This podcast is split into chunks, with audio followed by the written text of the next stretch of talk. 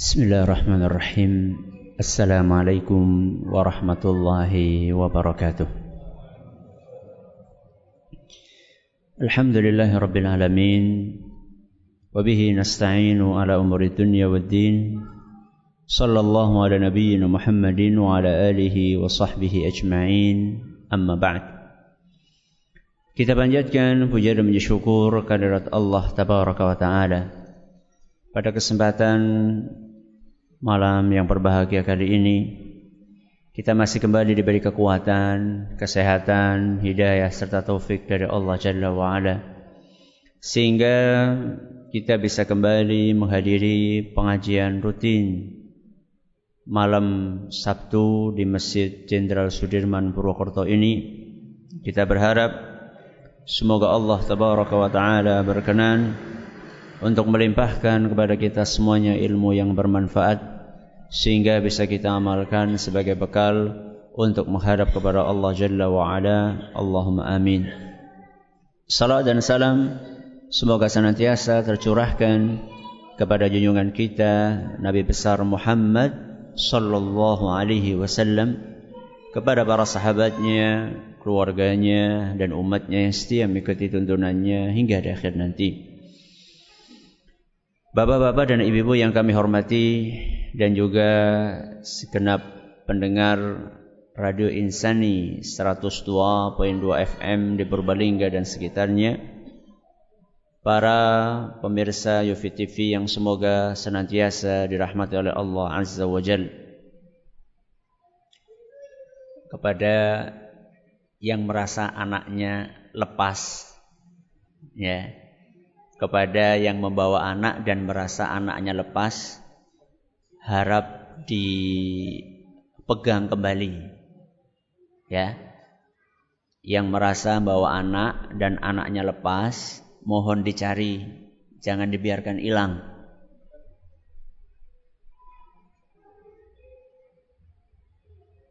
Jamaah sekalian kami hormati, kita terakhir membahas adab yang keberapa? Adab yang ke-11 dari adab salam.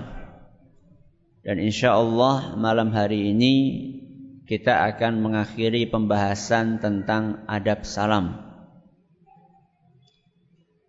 Sehingga malam hari ini kita akan membahas adab yang ke-12 yang kaitannya dengan salam terhadap lawan jenis. Salam terhadap lawan jenis. Lawan jenis yang dimaksud di sini adalah laki-laki terhadap perempuan dan perempuan terhadap laki-laki. Dan tentunya yang dimaksud dengan lawan jenis di sini adalah lawan jenis yang non mahram atau istilah orang Indonesia kebanyakan non muhrim. Dan muhrim ini istilah yang kurang pas. Yang betul apa? Mahram. Kalau muhrim artinya adalah seorang yang sedang berihram. Berihram itu ketika orang akan haji atau umroh. Itu arti dari muhrim. Kalau wanita yang bukan apa-apanya itu namanya mah mahram. Ya. Bukan apa-apanya di sini maksudnya adalah tidak boleh untuk dinikahi atau haram untuk dinikahi. Jadi yang dimaksud di sini salam terhadap lawan jenis adalah salam terhadap non mahram. Adapun kepada mahram yaitu kepada kakak kandung, kepada adik kandung, kepada bapak, kepada ibu, kepada pak de kandung, pak eh, pak lek kandung, bude kandung, bule kandung, kakek kandung, nenek kandung. Kenapa pakai kandung-kandung semua? Karena ada sebagian orang ini si Pak D ku kok. Pak D mana? Pak D jauh itu bukan mahram ya bukan mahram ini masih kakakku kok kakak dari mana ya pokoknya kalau di runtut-runtut ketemu buyut lah nah, itu bukan mahram itu ya jadi yang kita bahas di sini adalah salam kepada lawan jenis yang bukan mahram. Kalau mahram tidak ada masalah. Kalau mahram tidak ada masalah. Apa hukumnya mengucapkan salam kepada lawan jenis?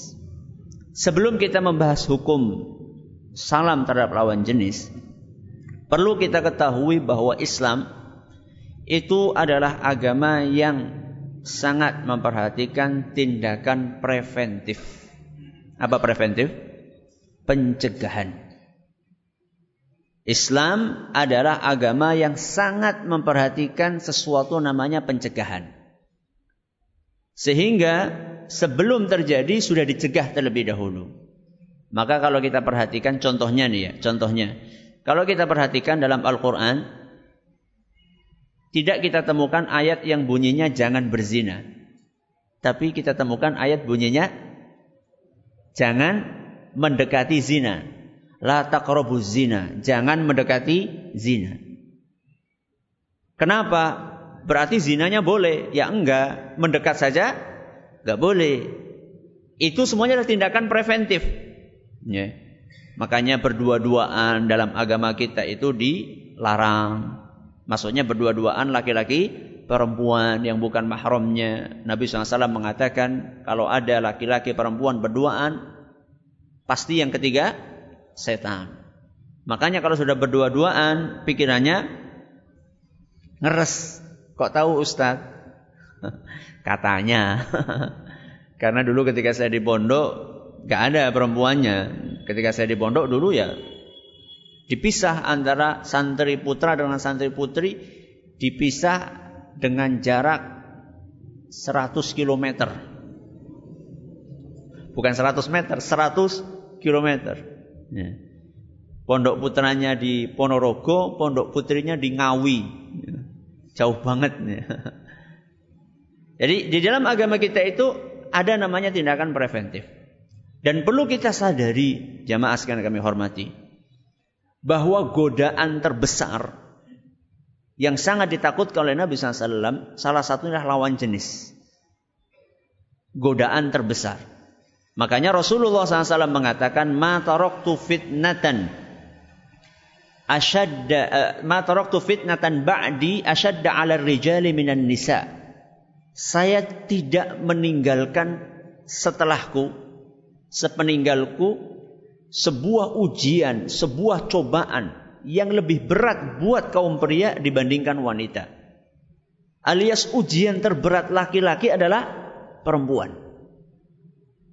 Makanya tidak sedikit orang-orang yang tahan untuk tidak korupsi akan tetapi belum tentu tahan ketika digoda wanita. Dia bisa nahan, suap bisa dia tahan. Tapi lihat dulu suapnya apa. Kalau suapnya duit, no. Nah, no way. Kalau suapnya wanita, why not? Kebalik nanti. Naudzubillah min makanya ngeri, ya.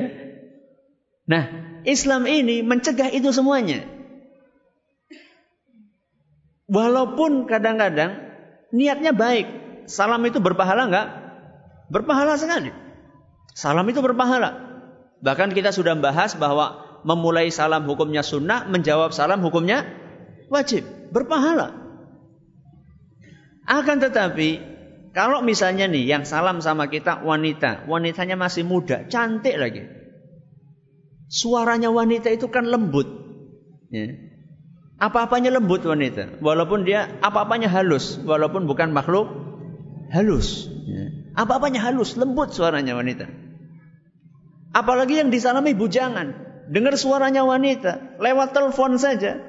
Kelepek-kelepek gitu. Ya. Dan terus bagaimana Ustaz? Salam kepada lain jenis itu boleh apa tidak sebenarnya Ustaz? Saya akan membahas hukum asal. Hukum asal. Setelah nanti kita selesai membahas hukum asal, ada pengecualian. Jadi bedakan antara kita membicarakan hukum asal dengan pengecualian. Ya. Contoh misalnya, hukum asalnya orang masuk ke rumah ini nggak boleh kecuali. Ya. Contoh, hukum asalnya masuk ke ruang ICU ya ke ruang ICU tidak boleh. Hukum asalnya tidak boleh kecuali. Sama, hukum asalnya salam kepada lain jenis ada kecuali dalam beberapa kondisi. Hukum asalnya apa Ustadz? Hukum asalnya mengucapkan salam kepada lain jenis boleh. Hukum asalnya diperbolehkan. Kecuali manakala ada sesuatu yang membuat itu menjadi terlarang. Jadi ini globalnya. Hukum asalnya apa? Boleh. Kecuali dalam beberapa kondisi tidak boleh. Ketika kita berani mengatakan hukum asalnya boleh, tentu harus ada dalilnya. Boleh itu laki-laki ke perempuan apa perempuan ke laki-laki Ustaz? Dua-duanya. Laki-laki ke perempuan boleh, perempuan ke laki-laki boleh. Dalilnya apa Ustaz? Kita awali dalil bolehnya salam laki-laki kepada perempuan. Laki-laki kepada kaum wanita. Satu. Dalilnya adalah sebuah hadis yang diriwayatkan oleh Imam Bukhari dan Muslim. Sebuah hadis yang diriwayatkan oleh Imam Bukhari dan Muslim. Dari seorang sahabat yang bernama Sahal. Seorang sahabat namanya siapa? Sahal. Beliau mengatakan kunna nafrahu yaumal jumu'ah. Dahulu kami, yakni para sahabat Nabi SAW, kalau sudah masuk hari Jumat senang banget. Kenapa kira-kira? Beliau bercerita, karena setiap hari Jumat ada seorang nenek-nenek, ada seorang nenek-nenek yang setiap datang hari Jumat selalu dia itu pergi ke kebun, kemudian ngambil ubi di kebun dia, terus dia rebus, kemudian dia bikin bikin makanan-makanan yang lainnya. Setiap hari Jumat wanita tua ini pergi ke kebun, beduli, kalau bahasa kita bolet ya, tapi kayaknya boleh di sana nggak ada. Pokoknya ubi lah, nggak tahu ubi apa. Ya, mereka eh, si wanita itu, wanita tua itu, nenek-nenek itu ngambil ubi, direbus, kemudian setelah itu kami kata mereka, yaitu para sahabat Nabi Shallallahu Alaihi Wasallam, nusallimu alaiha. Setelah sholat Jumat, kami bersegera datang ke kebunnya wanita tersebut, kemudian kami mengucapkan salam kepada wanita itu. Yang mengucapkan salam laki-laki apa perempuan? Laki-laki. Yang disalami wanita. Ya. Kemudian setelah itu fatuqaddimuhu ilaina fanafrah min ajrihi. Kemudian setelah kami salam kepada wanita tua tersebut, maka wanita itu kemudian menyuguhkan kepada kami ubi yang sudah matang tadi sambil setelah itu kita makan bersama-sama. Hadis riwayat Bukhari dan Muslim. Ini laki-laki salam kepada wanita. Mungkin ada yang bertanya, Ustaz, ya, itu kan bukan Nabi yang mengucapkan salam. Tadi siapa? Para sahabat Nabi. Kalau ada yang bertanya seperti itu berarti cermat. Ada yang bertanya nggak tadi? Saya pancing baru. Dalilnya Ustaz, Nabi salam kepada wanita. Ada nggak? Ada. Di dalam sebuah hadis yang diriwayatkan oleh Imam Abu Dawud dan hadis ini dinyatakan sahih oleh Syekh Al-Albani. Salah seorang sahabiyah yang bernama Asma, yang bernama Asma binti Yazid. Beliau bercerita, "Marra alaina Rasulullah sallallahu alaihi wasallam fi niswatin." Pada suatu hari Rasulullah SAW lewat ya, lewat di hadapan kami para wanita. Jadi Asma cerita pada suatu hari Nabi SAW lewat kami para wanita lagi duduk-duduk lagi bareng-bareng. Fasallama alaina. Ketika lewat itu Nabi SAW mengucapkan salam kepada kami. Hadis sahih. Ini kalau yang tanya tentang apa? Nabi. Nabi salam kepada para wanita. Dua dalil. Dalil yang ketiga, ya, adalah bukan salam secara langsung tapi kirim salam. Laki-laki kirim salam kepada wanita. Ah, seneng ini ini. Yang para bujangan ini. Eh titip salam ya buat si fulana. Nanti dulu belum selesai pembahasannya. Makanya tolong jangan pergi dulu ya. Kecuali kalau kebelet boleh. Tapi kalau nggak kebelet jangan pergi dulu. Belum rampung ini pembahasannya. Kita selesaikan ini masalahnya dulu. Ya. Seorang sahabat bernama Ibnu Abbas. Siapa? Ibnu Abbas radhiyallahu anhu. Siapa yang nggak kenal Ibnu Abbas? Ulamanya sahabat. Pada suatu hari beliau beserta dengan beberapa sahabat yang lain mengirim pembantunya. Pembantunya itu namanya Quraib. Jadi Ibnu Abbas punya pembantu namanya Quraib. Ibnu Abbas beserta sahabat-sahabat yang lain berkata kepada Quraib, "Iqra 'alaiha salama minna jami'an." Wahai Quraib, tolong kamu pergi ke rumahnya Aisyah, kemudian sampaikan salam kami semuanya kepada Aisyah. Ini berarti kirim salam dari siapa ke siapa? Dari laki-laki kepada wanita ya dari laki-laki kepada wanita wasalha anir rak'ataini ba'dal asri dan tolong tanyakan kepada Aisyah tentang hukum sholat dua rakaat setelah asar. Hadis riwayat Bukhari dan Muslim. Jadi salamnya ini setelah itu ada masalah ilmiah. Ada masalah ilmiah nggak seperti sebagian orang. Salam ya. Iya terus kenapa? Nggak apa-apa. Ya ada apa yang mau disampaikan? Enggak Terus kalau dia tanya ada apa gimana? Ya kangen aja. Ini Ibnu Abbas kirim salam kepada Aisyah, ada misinya karena Ibnu Abbas pengen tahu masalah sholat dua rakaat setelah asar itu kayak apa hukumnya. Jadi ada sesuatu yang sifatnya ilmiah. Ustaz, saya kirim salam ilmiah juga Ustaz. Apa itu? Ya, saya salam pakai SMS. Ya, Assalamualaikum. Jam 3 malam Ustaz. Saya SMS. Assalamualaikum uh, Ukti sudah tahajud apa belum? Masya Allah. Ini kan ilmiah Ustaz, dakwah Ustaz. Masya Allah. Anu tinggal di mana? Jenengan tinggal di mana? Di kos-kosan Ustaz. Sama siapa? Teman-teman Ustaz ada berapa orang? Ada 10 orang kos-kosan. Itu jam 3 itu teman-teman kamu yang satu kos dibangunin apa enggak? Kalau memang niatnya pengen apa? Pengen dakwah beneran, kalau memang serius, teman-teman kamu itu loh yang kos-kosan satu kos itu pada kamu bangunin apa enggak? Ya enggak Ustadz. Loh kenapa kok jauh-jauh kamu bangunin yang dekat enggak kamu bangunin? Ada udang di balik? Uh, ada udang di balik rempeyek gitu. Dah, ini boleh uh, ini dalil bolehnya salam laki-laki kepada wanita. Sekarang kebalikannya. Wanita kepada laki-laki. Apa dalil yang membolehkannya? Antara lain adalah sebuah hadis yang diriwayatkan oleh Imam Bukhari dan Muslim. Dari seorang sahabiyah muslimah pada zaman Nabi SAW yang bernama Ummu Hani. Siapa namanya? Ummu Hani. Beliau bercerita, "Dhahabtu ila Rasulillah sallallahu alaihi wasallam amal fathi."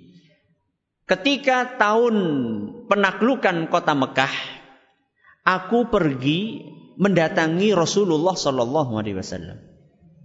Siapa yang cerita tadi? Asma, wanita ya.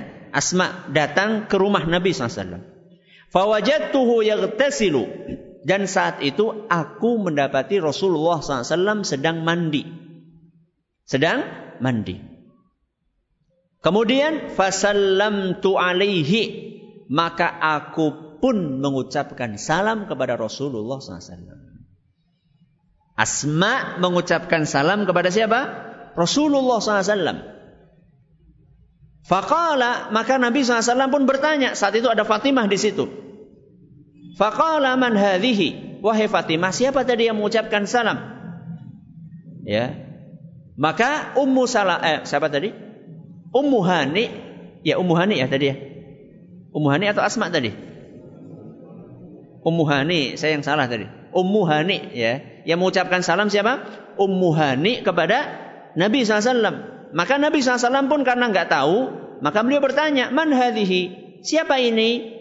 Maka kemudian Ummu Hani mengatakan, Ana Ummu Hani bintu Abi Talib. Wahai Nabi, aku ini Ummu Hani, putrinya Abu Talib. Faqala marhaban bi Ummi Hani. Sugeng rawuh Ummu Hani. Ya, marhaban Ummu Hani. Jadi Nabi SAW tidak memarahi Ummu Hani.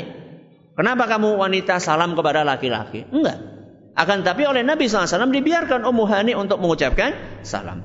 Ini adalah praktek wanita salam kepada Rasulullah SAW. Nah sekarang sahabat, ada nggak yang salam? Wanita salam kepada sahabat yang lain? Ada. Diriwayatkan dalam hadis riwayat Bukhari dalam Al-Adabul Mufrad dan hadis ini sanatnya dinilai hasan oleh sebagian ulama dari Al Hasan Al Basri beliau mengatakan kunna an-nisa'u yusallimna 'ala rijal. Pada zaman Nabi SAW, para muslimat, sahabiyat biasa mengucapkan salam kepada para sahabat. Para sahabat, para muslimin yang ada pada saat itu. Biasa, sudah biasa. Laki-laki mengucap, wanita mengucapkan salam kepada laki-laki pada zaman Nabi Sallallahu Alaihi Wasallam. Ini hukum asalnya. Apa hukum asalnya? Boleh. Laki-laki salam kepada wanita, wanita salam kepada laki-laki, laki-laki salam kepada wanita, wanitanya menjawab salam atau sebaliknya wanita salam kepada laki-laki, laki-lakinya menjawab salam, termasuk juga boleh kirim salam. Hukum asal. Tadi sudah kita janjikan setelah kita bahas hukum asal kita bahas apa? Kecuali. Kecuali. Apa kecualinya? Kecuali kalau menimbulkan fitnah. Kalau menimbulkan fitnah. Contohnya fitnah bagaimana? Contohnya fitnah bagaimana? Ada wanita salam, Ya Allah, Ternyata suaranya merdu sekali. Semalaman nggak bisa tidur. Ya. Suaranya ya Allah lembut sekali. Itu baru suaranya. Gimana? Ya sudah. Ya, gimana wajahnya? Ya, gimana ini, gimana ini? Itu menimbulkan fitnah. Kalau dalam kondisi seperti itu, maka sebaiknya tidak usah salam. Kalau dikhawatirkan menimbulkan fitnah. Makanya sebagian ulama seperti Imam Malik contohnya, beliau pernah ditanya, apakah boleh mengucapkan salam kepada wanita? Kata Imam Malik, kalau misalnya wanita itu sudah tua, sudah nenek-nenek, maka tidak apa-apa. Tapi kalau wanita itu masih muda, maka jangan. Aduh Ustaz, biasanya salame mbak-mbak, salam mbah-mbah. Justru di sinilah akan diuji keikhlasan kita. Ayo yang biasa salam kepada mbak-mbak, coba kalau ketemu mbah-mbah salam apa enggak? Ya. Ya usah mbah-mbah disalami. Justru itu yang disebutkan para ulama. Kalau memang betul-betul mau salam tulus ikhlas, salam sama mbah-mbah coba. Sama nenek-nenek, nun sewu, maaf ya, yang jalannya sudah bungku, kemudian pipinya sudah meot, jawabnya sudah gemeteran, nggak jelas lagi. Waalaikumsalam nek. sudah suaranya udah nggak nggak menarik lagi. Kata Imam Malik, iya. Kalau misalnya wanita itu uh, apa? Wanita itu sudah tua, tidak apa-apa. Tapi kalau wanita itu masih muda, jangan, kata Imam Malik. Imam Malik emang nggak tahu hadis-hadis tadi, tahu. Akan tetapi beliau lebih cermat pemahamannya dan beliau sangat khawatir andaikan itu dibiarkan begitu saja nanti orang-orang akan semaunya sendiri mengucapkan salam. Makanya sama beliau dibatasi. Makanya sama beliau di, dibatasi. Contoh yang lain, ya. Ada seorang ulama yang uh, bernama uh, Imam Ahmad, sama juga perkataannya kayak Imam Malik, ya. Sama kayak tadi kalau misalnya uh, tua, ya kalau misalnya tua maka jangan. Kemudian juga di antara yang menimbulkan fitnah juga adalah kalau misalnya wanita itu cantik. Wanita itu cantik. Istilahnya bunga bunga desa atau kembang desa atau bunga kampus ya. Ini kayaknya banyak mahasiswa di sini ya. Bunga kampus terkenal di kampus. Setiap orang titip salam terus. Setiap hari salamnya ada sepuluh. Ada bukan bunga kampus, ya, yang nggak terlalu cantik lah. Kalau kalau cantik bunga kampus, kalau nggak cantik apa? Nggak ada istilahnya ya. Nggak ada, alhamdulillah. Ya. Ini ini yang satunya, padahal itu duduknya sebangku itu. Ya, sama yang cantik sama yang tidak gitu. Yang cantik sama yang tidak cantik duduknya satu bangku. Yang cantik itu sehari dapat 10 salam. Yang ini yang kurang cantik ini sebulan satu satu pun gak ada yang kirim salam. ini kan mencurigakan. Ada apa ini? Kenapa kok yang disalami yang cantik saja? Padahal ini sama-sama muslimah, ini juga muslimah. Ya. Ini sama-sama muslimah, sama-sama muslimah, sama-sama rajin beribadah, sama-sama rajin beribadah. Alhamdulillah. Kenapa yang ini yang disalami, yang ini tidak? Makanya seperti yang saya katakan tadi, ada udang di balik batu. Sama juga, laki-laki ganteng juga sama. Laki-laki ganteng ini setiap hari dapat salam terus. Padahal dia boncengan sama temennya yang kurang ganteng. Ya, jangan jelek lah. Jelek itu agak gimana gitu, kurang ganteng. Yang depan ganteng, yang di belakang kurang ganteng. Yang disalami cuma yang di depan terus. Yang di belakang kasihan. Pegangan di belakangnya nggak ada yang nyalami. Ustaz, kalau misalnya yang disalami Ustaz gimana Ustaz? Ada sebagian uh, guru saya di pondok, ya, pernah uh, mengatakan, ya, pernah mengatakan kepada cerita di hadapan kami, santri-santrinya kiai kami di pondok cerita sama kami. Beliau punya uh, pondok untuk putri, ya, punya pondok untuk putri. Beliau itu ketika misalnya lagi inspeksi gitu, pada salam, assalamualaikum Ustaz, Ustaz, assalamualaikum. Pada pengen minta salaman. Ustaz kan tidak apa-apa Ustaz, ini kan kami kan anak-anak Ustaz. Kami kan anak-anak Ustaz, kami kan santri-santri Ustaz. Apa kata Ustaznya? Iya kalian, saya kan laki-laki katanya. Ustadz juga manu, manusia. Jadi jangan sampai dipikir bahwasanya ah nggak apa-apa loh. Ustadz itu kan orang yang bertakwa. Yang namanya orang bertakwa itu tetap aja ada go godaan. Makanya dahulu para ulama kita mereka menjelaskan kalau bisa ya kalau bisa yang namanya mengajarkan Al-Qur'an kalau bisa itu ya yang mengajar wanita kalau santriwati ya yang ngajar siapa? Ustazah. Ya, kalau bisa seperti itu diusahakan. Kenapa? Karena bisa jadi itu pintu awal untuk masuk godaan se setan. Coba sekarang baca Al-Qur'an. Baca Al-Qur'an itu kan harus belajar makhraj. Makhraj itu kan keluarnya huruf. Huruf itu keluarnya di mana? Di mulut itu tolong huruf baknya itu bibirnya. Coba gimana coba? Ya. Ada sepuluh misalnya yang diajar sepuluh. Sepuluh santriwati misalnya. Ayo bibir yang sebelah sana. Coba lidahnya agak dikeluarin dikit. Astagfirullah. Gimana coba bayangkan? Makanya maaf, ya maaf ini. Sering terjadi kasus ya kasus pagar makan tanaman ya dan ini terjadi bukan bukan hanya di sekolah umum kadang-kadang juga terjadi di sekolah agama. Entah itu pesantren entah itu madrasah. Terjadi kasus-kasus pagar makan tanaman. Salah satu pemicunya adalah tadi itu. Makanya kadang-kadang kalau ada orang datang ke rumah Ustadz saya pengen dirukyah misalnya dirukyah itu perempuan. Saya katakan mana suaminya, mana kakaknya, mana adiknya, atau mana bapaknya. Kalau enggak, enggak mau saya. Ya. Mungkin ada yang mengatakan, loh Ustadz, masa sih Ustadz mau macam-macam? Iya mungkin pertama enggak macam-macam. Yang kedua, ya. yang ketiga, yang keempat. Makanya biasanya kalau ada orang datang ke rumah minta ya, makanya sudah sekali saja sudah. Bok kemaningan kok. Jadi bukan bukannya saya nggak mau, akan tetapi fitnah. Ya. Yang namanya laki-laki sekuat apa pun keimanannya ya kecuali orang-orang yang memang dijaga sama Allah Subhanahu wa taala seperti siapa? Seperti Nabi Muhammad SAW, para nabi, para rasul. Mereka memang maksum. Mereka memang dilindungi sama Allah Subhanahu wa taala. Nah, kayak kita-kita ini jaminannya mana?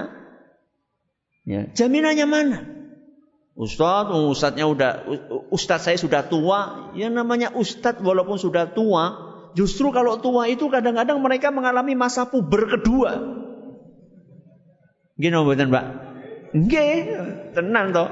Bener. Ya siapa bilang kalau sudah tua itu nggak ada maaf nggak ada nafsunya? Ya, ada. Makanya ada istilah tua-tua keladi.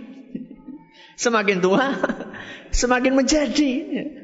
Jadi pokoknya kalau memang di, di, dikhawatirkan menimbulkan fitnah maka tidak.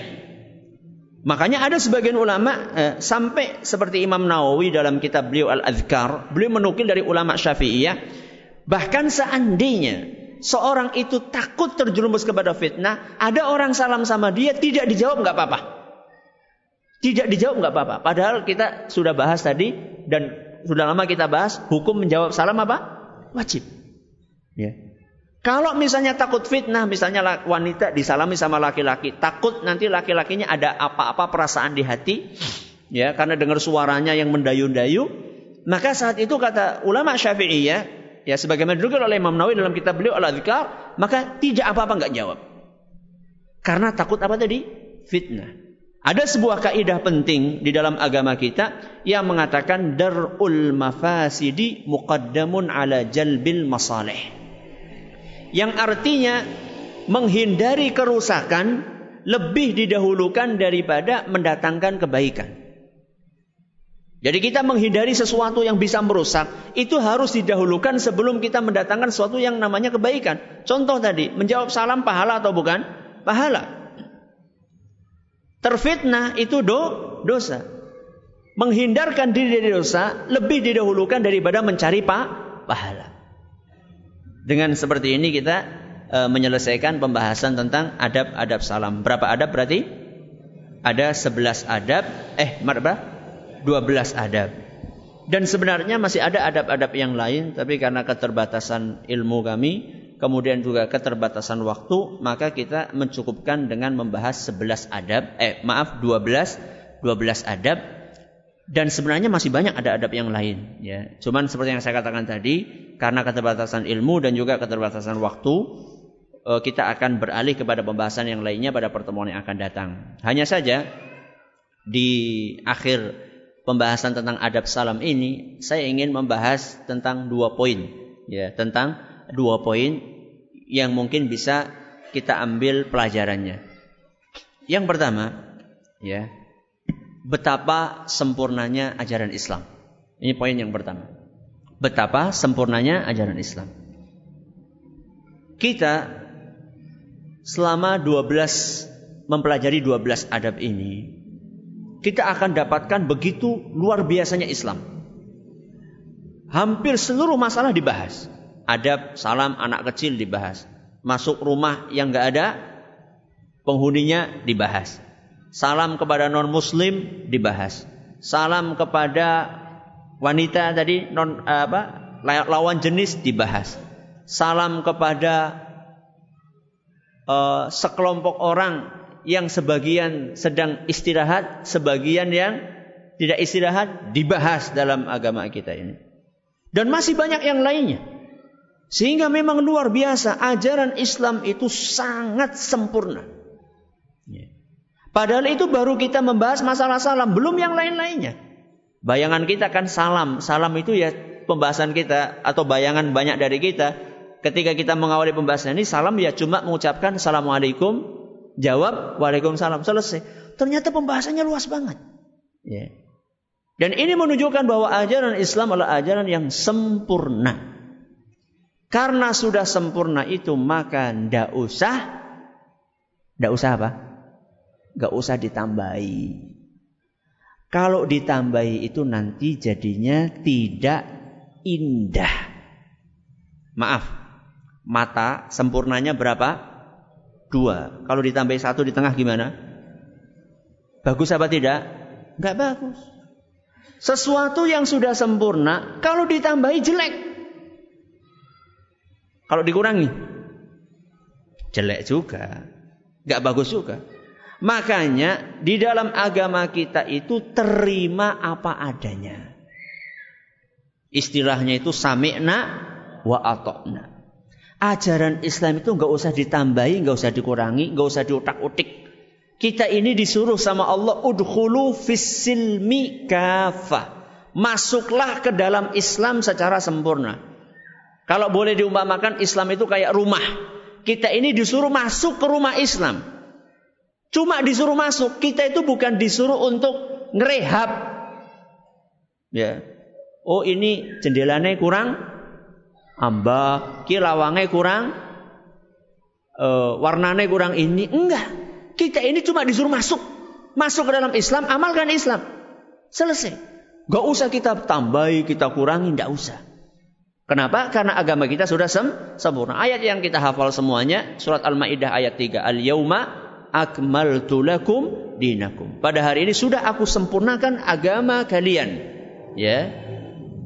Sudah aku sempurnakan agama kalian. Makanya Imam Ibnu Abbas ketika membaca ayat ini beliau mengatakan fala yahtajuna ila ziyadatin abada. Sehingga kaum muslimin gak butuh tambahan sedikit pun selama-lamanya terhadap ajaran Islam ini karena Islam sudah sem sempurna. Kemudian fala yunqisu abadan dan Islam tidak akan dan tidak boleh dikurangi, tidak boleh ditambahi, tidak boleh dikurangi. Ini pelajaran yang pertama. Pelajaran yang kedua, betapa luasnya ilmu agama. Betapa luasnya ilmu agama. Kita cuma bahas masalah salam yang cuma 12 adab ini, ada yang ngitung nggak berapa dalil yang kita bawakan? Saya hitung-hitung tadi sekitar 40-an. Padahal itu baru sebagian. Itu baru sebagian yang kita bahas. Masalah salam saja ada 40 dalil.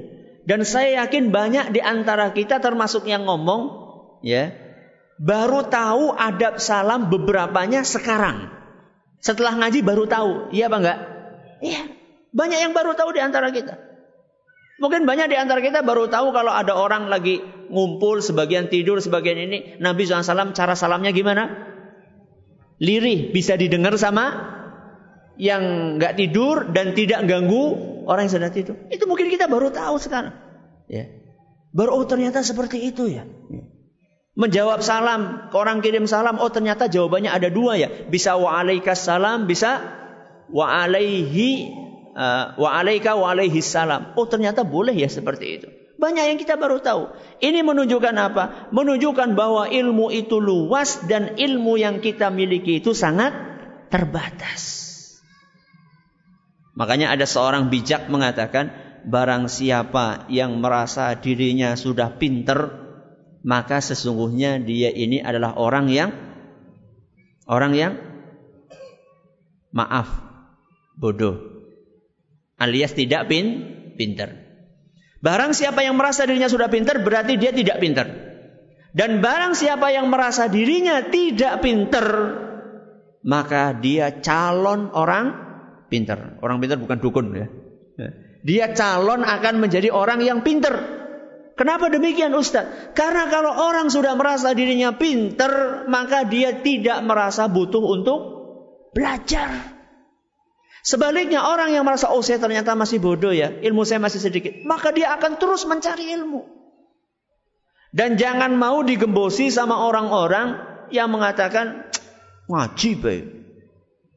Saben dina ngaji. Seperti maaf ada kalau saya ngisi pengajian rutin Jumat pagi jam 7 sampai jam 8 di Masjid Agung Purbalingga. Itu saya punya jadwal setiap satu selapan, selapan gantian gitu. Setiap Jumat ada, cuman saya jatahnya kalau saya lupa wage apa legi gitu loh.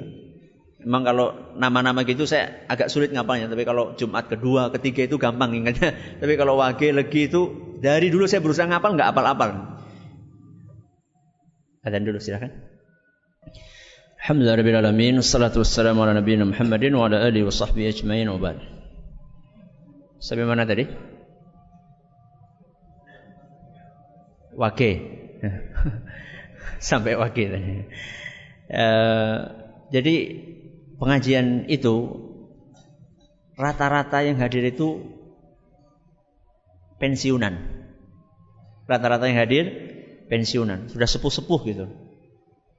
Akhirnya ada sebagian orang yang kemudian menjuluki pengajian pensiunan.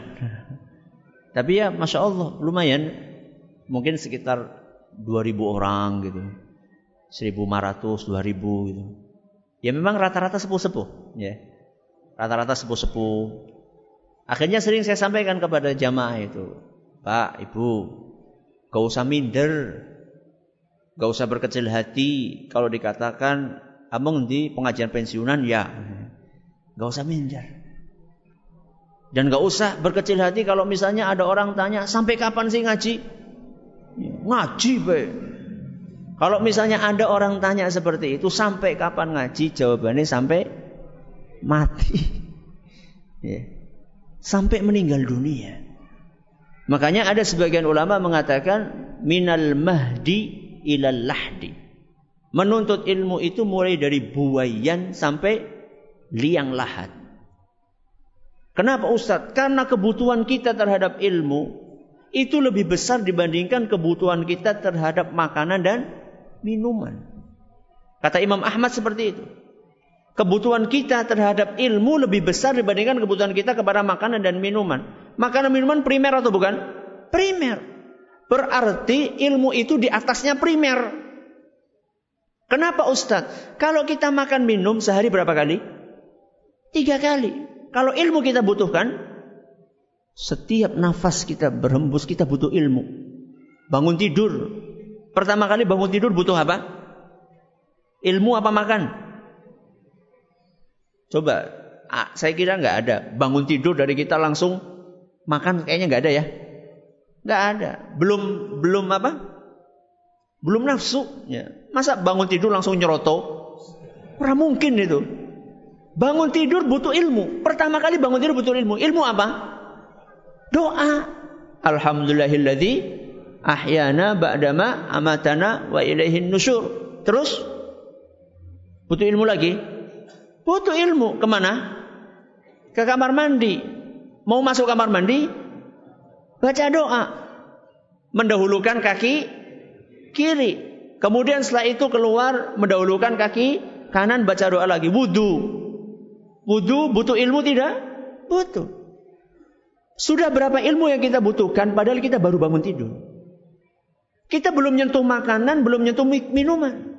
Makanya Imam Ahmad mengatakan kebutuhan kita terhadap ilmu lebih besar dibandingkan kebutuhan kita kepada makanan dan minuman. Maka monggo mari kita terus mencari ilmu agama.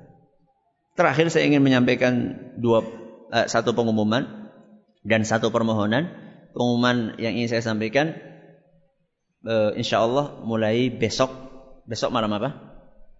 Malam Ahad ya malam Ahad uh, saya punya jadwal rutin di Masjid 17. Di Masjid 17 uh, depan Geriatri, ya depan Geriatri. Uh, jalan apa itu di sana? Dokter Angka, ya di jalan Dokter Angka. Cuman sebulan sekali. Nah, sebulan sekali setiap malam Ahad ketiga. Setiap malam Ahad ketiga temanya tentang tazkiyatun nufus.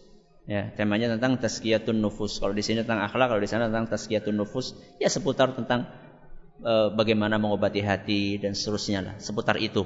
Ya pensucian jiwa.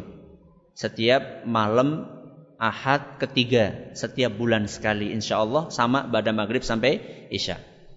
Ini pengumuman yang e, ingin saya sampaikan. Kemudian yang kedua permohonan. Ada salah seorang putri dari jamaah kita yang sakit e, parah sudah 10 hari kritis di geriatri ya memohon pada jamaah sekalian untuk uh, berkenan mendoakan putri beliau yang bernama Feti binti Margono. Bismillahirrahmanirrahim. Alhamdulillahirabbil alamin. Allahumma salli ala Muhammad wa ala ali Muhammad kama sallaita ala Ibrahim wa ala ali Ibrahim innaka Hamidum Majid. اللهم بارك على محمد وعلى آل محمد كما باركت على إبراهيم وعلى آل إبراهيم إنك حميد مجيد.